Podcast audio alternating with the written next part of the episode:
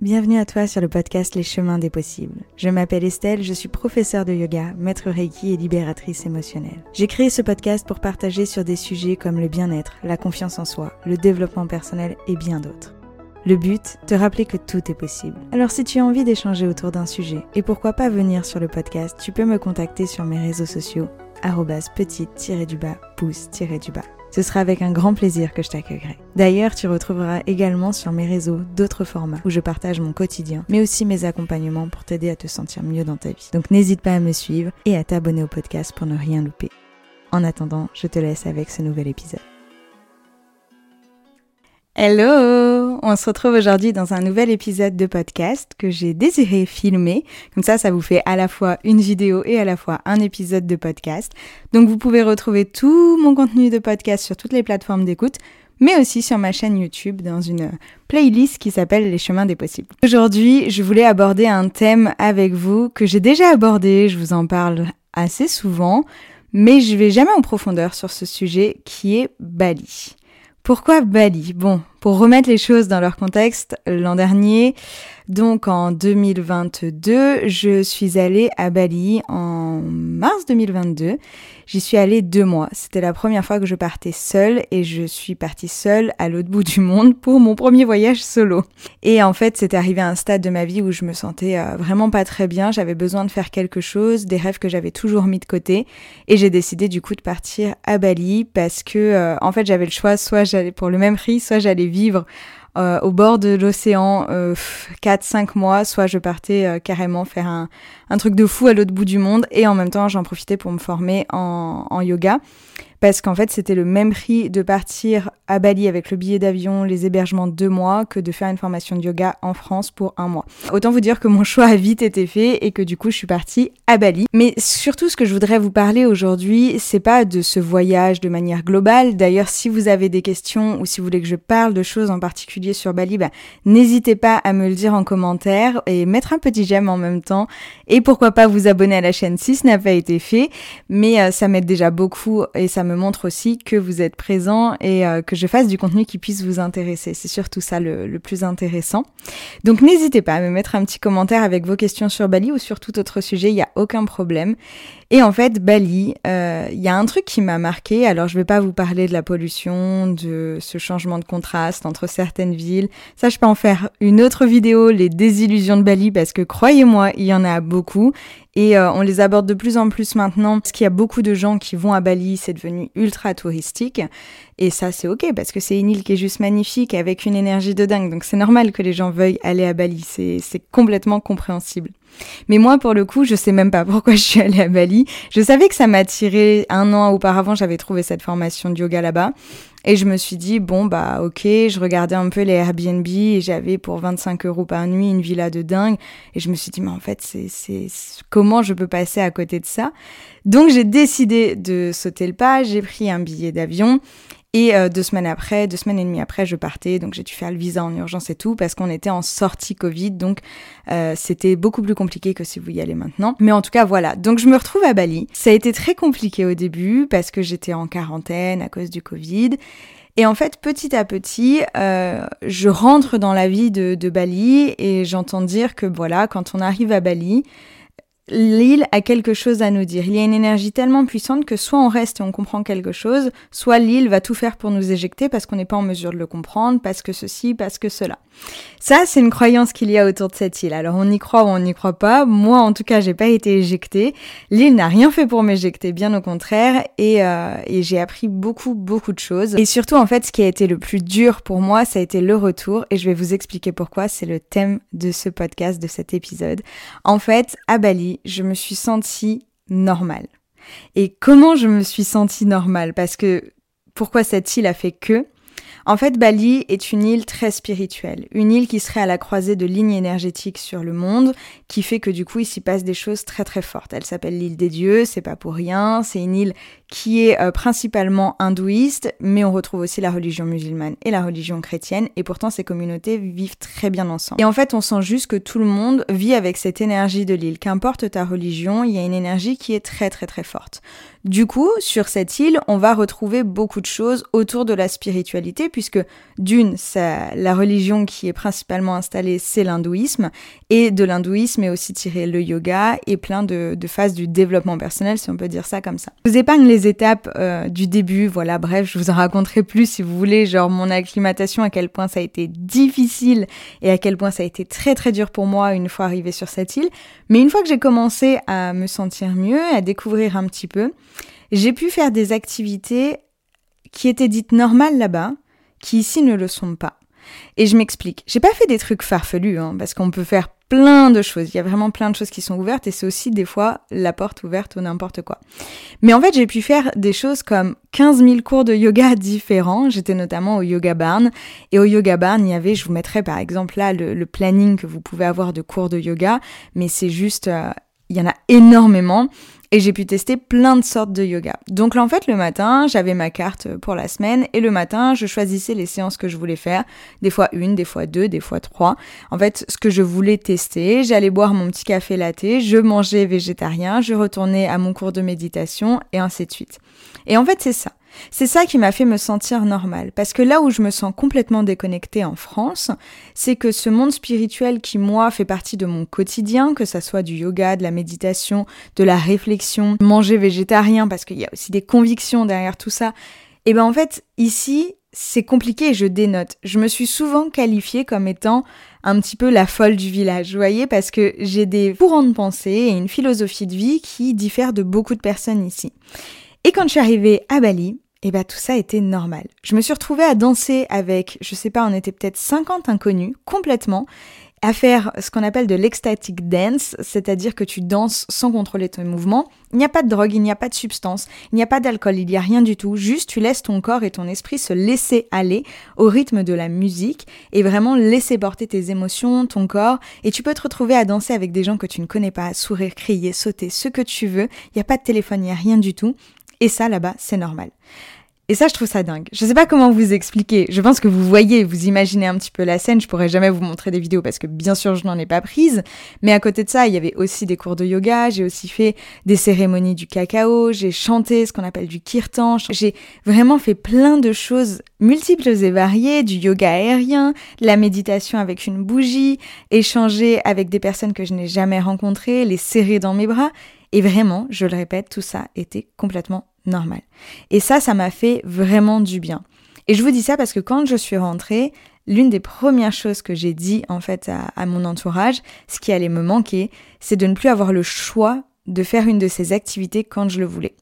Parce que là, je rentre chez moi et en fait, je n'ai pas accès à tout ça. Alors je me suis dit peut-être qu'à Paris, oui, on peut avoir accès à certaines choses, mais ça reste encore en marge. Et est-ce que c'est fait avec la même authenticité, la même bienveillance, ou est-ce que c'est juste quelque chose pour faire de l'argent? Et attention, à Bali aussi, il faut se dire les choses. Rien n'est gratuit. Ces choses sont aussi faites pour apporter de l'argent. Mais la mesure et l'authenticité, je pense, est quand même différente parce que c'est un peu comme si tous les fous du village, voyez, ce que je, ce qui est pas péjoratif, c'est comme ça que je me qualifiais, mais étaient regroupés à cet endroit-là et du coup, bah forcément, personne se juge parce que tout le monde est pareil. Et des fois, on a des, des petites pièces qui se sont perdues et qui arrivent et qui vont pas comprendre, ça va pas leur plaire et ils repartent et ils feront pas ce genre d'événement là-bas.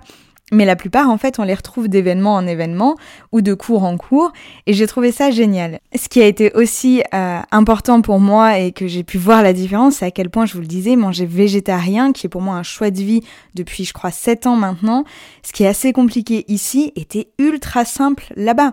Donc si vous couplez ça de je fais du yoga, je médite et euh, je me pose des questions d'introspection qui sont des fois poussées et les gens comprennent pas pourquoi, et ben en fait là-bas c'est complètement normal. Et c'est les premiers sujets de conversation. Et quand tu parles avec les gens et tu dis oh, j'ai ressenti ça ou j'aimerais bien découvrir ça.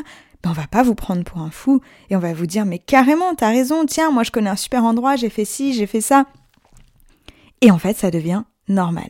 C'est pour ça que je vous disais, moi ce que j'ai adoré à Bali, c'est de me sentir normal, pas jugé, en mode c'est vraiment moi, c'est comme ça que je fonctionne, c'est ce que j'aime et je peux faire ce que j'aime au quotidien. Donc c'est aussi pour ça qu'en rentrant de Bali, je me suis dit, il faut que j'arrive à ramener un petit peu de Bali ici.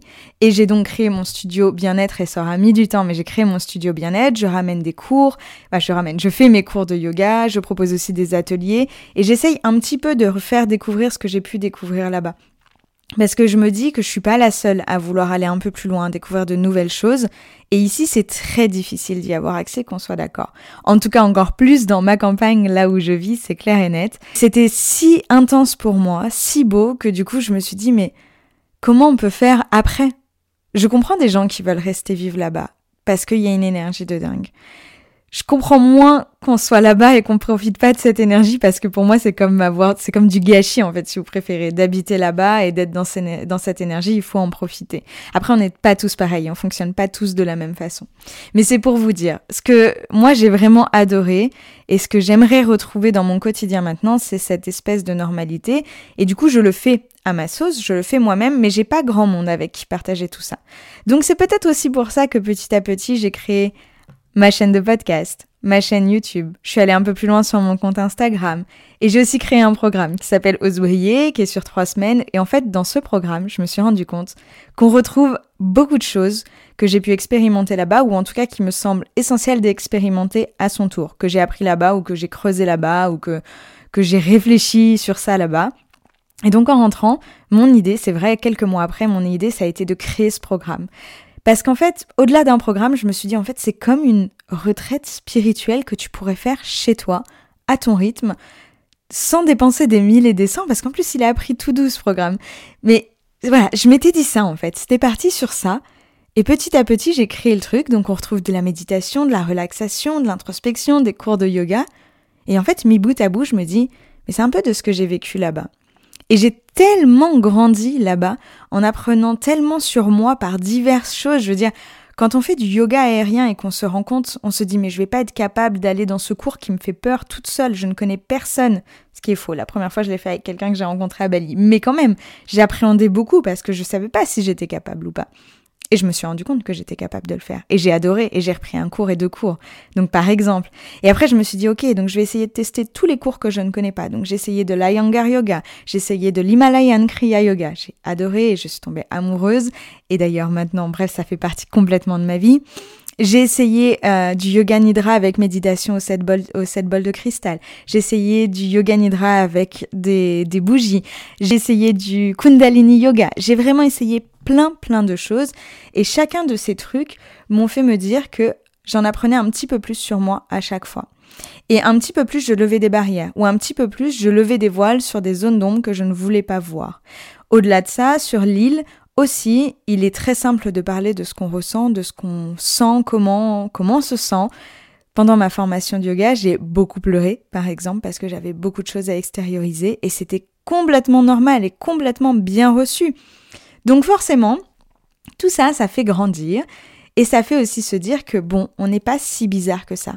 Peut-être ce qui est bizarre, c'est l'environnement dans lequel on est.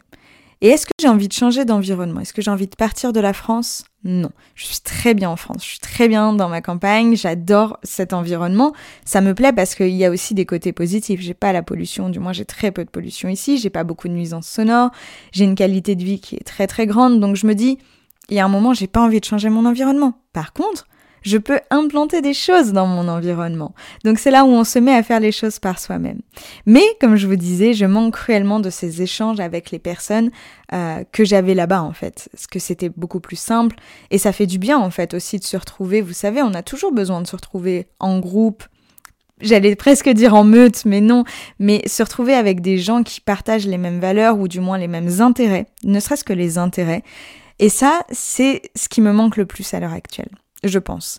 Parce que là-bas, du coup, j'avais euh, tout ce groupe de fous du village. Attention, hein, je mets encore entre guillemets, parce que c'est vraiment pas ça, mais on je pourrais même dire, et je veux pas que ça soit péjoratif pour les autres, parce que, en fait, personne n'est mieux que personne, mais ces personnes, on va dire, qui sont plus en quête de lumière. Et du coup, c'est hyper intéressant de partager avec elles aussi, comme c'est hyper intéressant de partager avec d'autres personnes. Mais des fois, on a juste pas envie de débattre, pas envie d'expliquer les choses, de pourquoi on voit les choses de cette façon et pas autrement. Et en fait, juste d'échanger avec quelqu'un bah, qui peut nous comprendre, qui vit les mêmes questionnements, les mêmes chemins de vie, les mêmes choix de vie. Et juste échanger autour de ça et se donner des astuces, se donner des conseils, être dans la bienveillance et ne pas se juger sur certaines pratiques ou choix de vie qu'on peut avoir fait.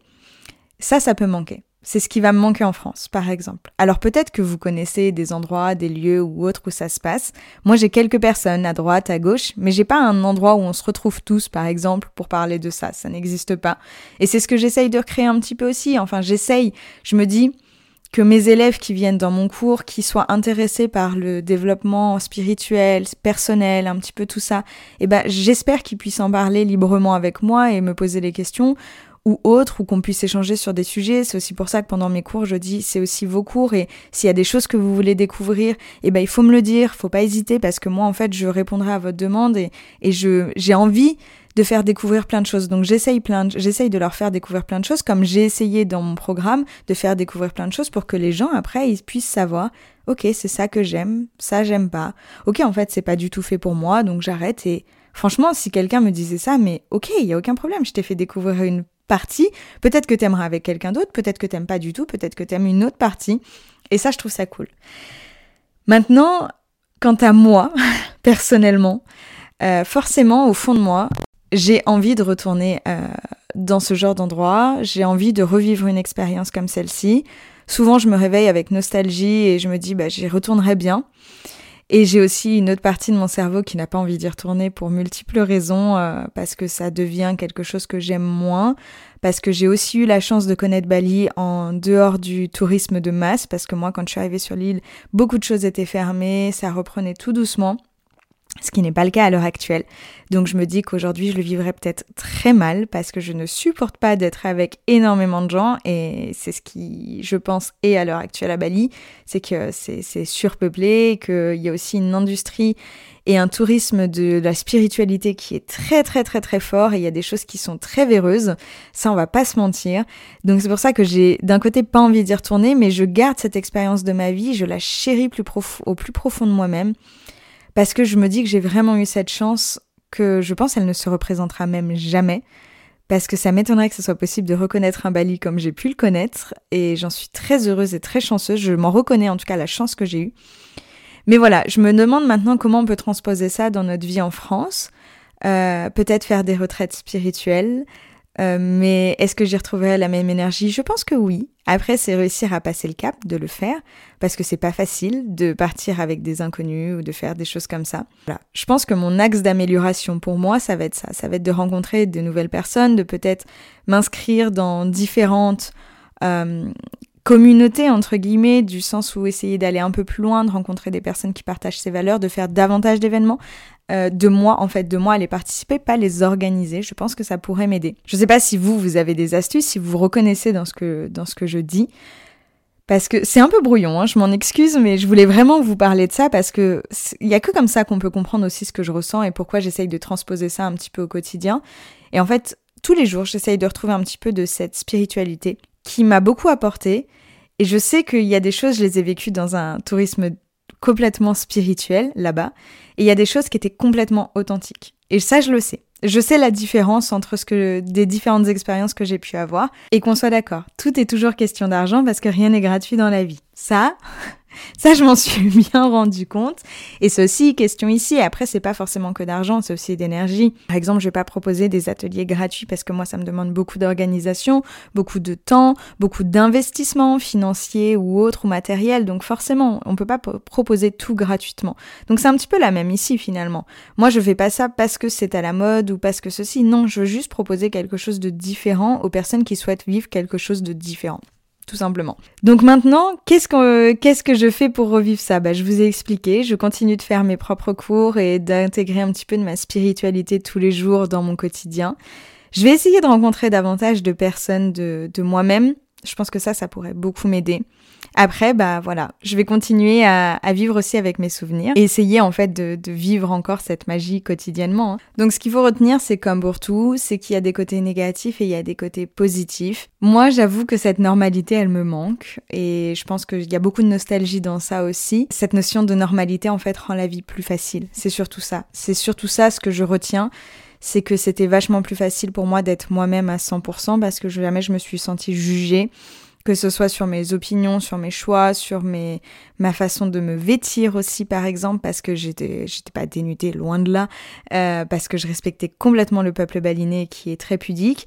Mais pour autant j'avais pas peur d'être moi-même d'être en maillot de bain. Je me suis pas sentie jugée parce que je pense que j'ai fréquenté les bons milieux de Bali aussi parce que c'est pas le cas partout. Mais je me suis pas sentie jugée et ça ça fait vraiment du bien. C'est cette notion de facilité en fait. Ne serait-ce que pour aller au restaurant et se dire bon bah je vais aller manger où et que tu te poses même pas la question de s'il y a une option végétarienne ou pas, parce que là-bas, il y a toujours une option qui est végétarienne. Euh, le fait de se dire bon bah aujourd'hui je vais aller faire un cours de yoga. C'est pas où je vais faire un cours de yoga c'est quel cours de yoga je vais faire aujourd'hui. C'est aujourd'hui bah je vais aller découvrir un temple et me renseigner un peu plus sur ça. C'est vraiment toutes ces facilités là en fait qui me manquent le plus. Parce que je suis tombée vraiment amoureuse de la spiritualité sur cette île on va dire parce que j'avais déjà ma spiritualité mais celle-ci m'a aidé à aller plus loin vraiment aller plus loin dans la mienne et de me rendre compte de ce que j'aime, ce que je veux dans ma vie, ce qui est important et surtout ce qui me fait du bien. Et c'est ce que j'ai essayé de ramener ici et c'est ce que j'ai essayé de faire aussi dans mon programme Ose briller. Donc voilà ce que je peux vous dire sur pourquoi je me suis sentie normale à Bali, qu'est-ce qui a fait que, euh, en fait, tout était plus simple. Tout était plus simple parce que tout était à portée de main pour moi, parce que j'avais pas de jugement, parce qu'en fait, ce qui est bizarre ici est normal là-bas. Je pense qu'on peut le résumer comme ça. Ouais, c'est vraiment ça. Ce qui est bizarre ici est normal là-bas. Et du coup, ici, bah, je me sens bizarre si je regarde, si je me regarde dans le regard des autres, tandis que là-bas, je me sentais normal. Grosso modo, c'est ça. Pour résumer cet épisode, c'est ça. C'est plus, si on peut aller même plus loin, c'est le regard des gens ou la facilité, parce que ici, il y a rien et on va vite juger et on va vite dire, mais qu'est-ce que c'est que ça? Vraiment, je vous disais, le fou du village, la folle du village, c'est vraiment chelou de faire ça. Même quand je dis que je tire les cartes ou quand je dis que je fais des cours de yoga, bah, une fois sur deux, je peux être jugée. Je vais pas vous mentir. Une fois sur deux, on va me dire, mais c'est qui cette folle? Et en fait, ça, c'est difficile à vivre au quotidien. Tandis que là-bas, tu dis, bah, moi, je veux faire prof de yoga, moi, je fais ceci, moi, je fais cela. Je vous aide en libération émotionnelle. Par exemple, je fais de la libération émotionnelle. Comment expliquer à quelqu'un qu'en fait, tu peux libérer ton corps d'énergie euh, à l'intérieur de toi qui ont été emprisonnées par des émotions que tu as encore dans ton corps et qu'il existe dix mille façons de t'en libérer et que c'est aussi mon rôle et que j'accompagne les gens dans cette démarche. Donc ici, on me dit mais oh là là, elle est bizarre et tandis que là-bas, waouh, c'est génial. Je vous donne un exemple. Et, et moi, par exemple, j'ai fait des cours de libération émotionnelle là-bas et c'était assez dingue. Et d'ailleurs, par exemple, dans un des cours les plus durs, les plus puissants que j'ai pu faire là-bas de libération émotionnelle, euh, c'était pendant ma formation de yoga, on était une vingtaine. Et en fait, au premier cours, il y avait 20 personnes, il y avait tout le monde qui était là. Au dernier cours, je pense qu'on n'était plus que 10. Les gens ont clairement abandonné parce que c'est très dur, parce que ça va très loin et que, en fait, des fois, on n'est pas là pour ça. Et moi, c'est là où ça m'a, c'est là où ça a changé beaucoup de choses dans ma vie parce que j'ai senti que j'avais libéré plein de choses de mon corps qui maintenant me pèsent plus. Vraiment, maintenant, me pèse plus. Alors, comment je pourrais pas ramener ça en France? À quel moment, si ça a fonctionné sur moi, je dois le laisser là-bas et ne pas en parler aux autres? Voilà. Ça sera le mot de la fin, je crois. Et si vous voulez en savoir plus, bah, n'hésitez pas à me le dire, je vous en parlerai avec grand plaisir. Je peux même aller plus en profondeur si vous voulez que je vous explique vraiment, je pourrais le faire. Par exemple, vous faire une vidéo ou un podcast où je vous parle vraiment de ce que j'ai ressenti pendant une séance de libération émotionnelle. Ce qui s'est passé, pour que vous puissiez comprendre à ce moment-là, bah, comment ça se passe quand on fait ça. En tout cas, voilà pour cette vidéo de pourquoi je me suis sentie normale à Bali et pourquoi je me sens bizarre ici en France. Euh, en tout cas, je le vis bien, sachez-le, je le vis très très bien et je le vis de mieux en mieux surtout. Euh, je sais pas si je retournerai à Bali un jour, peut-être que oui, peut-être que non. Je pense qu'il y a aussi plein d'autres choses à découvrir, notamment en Europe, en France, partout. Et le plus beau voyage reste son voyage intérieur. Et voilà, bon, je m'arrête ici et je vous souhaite une très belle fin de journée ou une très bonne journée et je vous dis à bientôt. Ciao